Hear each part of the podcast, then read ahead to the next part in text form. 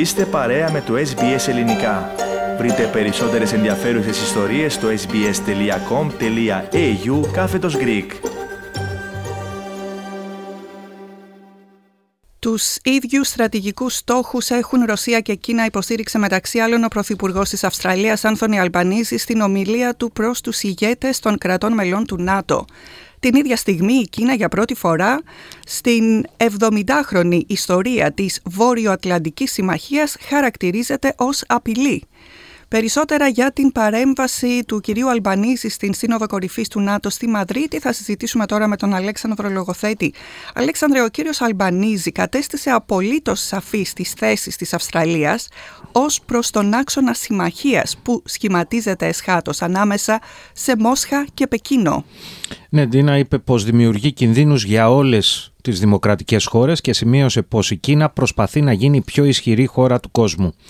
Όπως η Ρωσία αναζητά την αναπαραγωγή μιας ρωσικής ή Σοβιετικής Αυτοκρατορίας, η Κινέζικη κυβέρνηση αναζητεί φίλους μέσω οικονομικής υποστήριξης για να χτίσει συμμαχίες ώστε να υπονομεύσει τη Δυτική Συμμαχία που ιστορικά βρίσκεται σε περιοχές όπως ο Ινδοειρηνικός, δήλωσε χαρακτηριστικά ο κύριος Αλμπανίζη.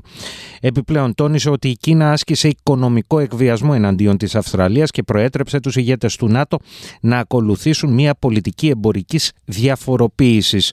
Ο Αυστραλός Πρωθυπουργός σημείωσε πως μια νέα νέα παγκόσμια τάξη πάει να δημιουργηθεί και τίθενται σε αμφισβήτηση οι διεθνείς κανόνες.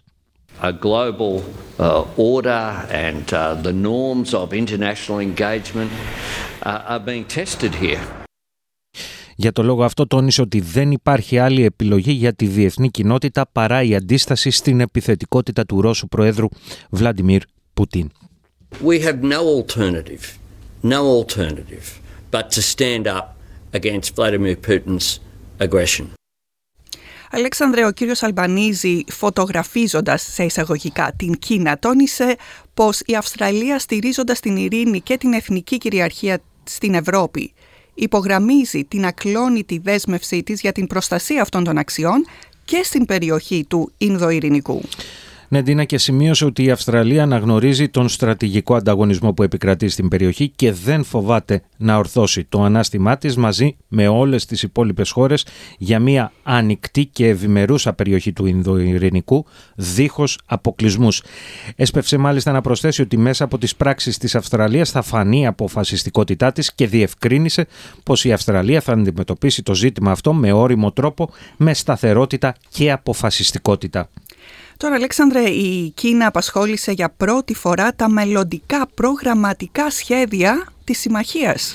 Ναι, Τίνα, για πρώτη φορά λοιπόν στα 70 χρόνια ιστορίας της Νατοικής Συμμαχίας η Κίνα χαρακτηρίζεται ως απειλή οι κακόβουλες υβριδικές και κυβερνοεπιχειρήσεις της λαϊκής δημοκρατίας της Κίνας και η επιθετική ρητορική και παραπληροφόρηση στοχεύει συμμάχους και βλάπτει την ασφάλεια της συμμαχίας, όπως αναφέρεται χαρακτηριστικά στο προσχέδιο των συμπερασμάτων της Συνόδου Κορυφής του ΝΑΤΟ. Είχαμε κάποια αντίδραση από το Πεκίνο; Ναι, ο εκπρόσωπος τύπου του Υπουργείου Εξωτερικών, Ζάο Λιτζιάν, είπε ότι το ΝΑΤΟ θα πρέπει να σταματήσει να προσπαθεί να ξεκινήσει ένα νέο ψυχροπόλεμο. Κάντε like, μοιραστείτε, σχολιάστε, ακολουθήστε μας στο Facebook, στο SBS Greek.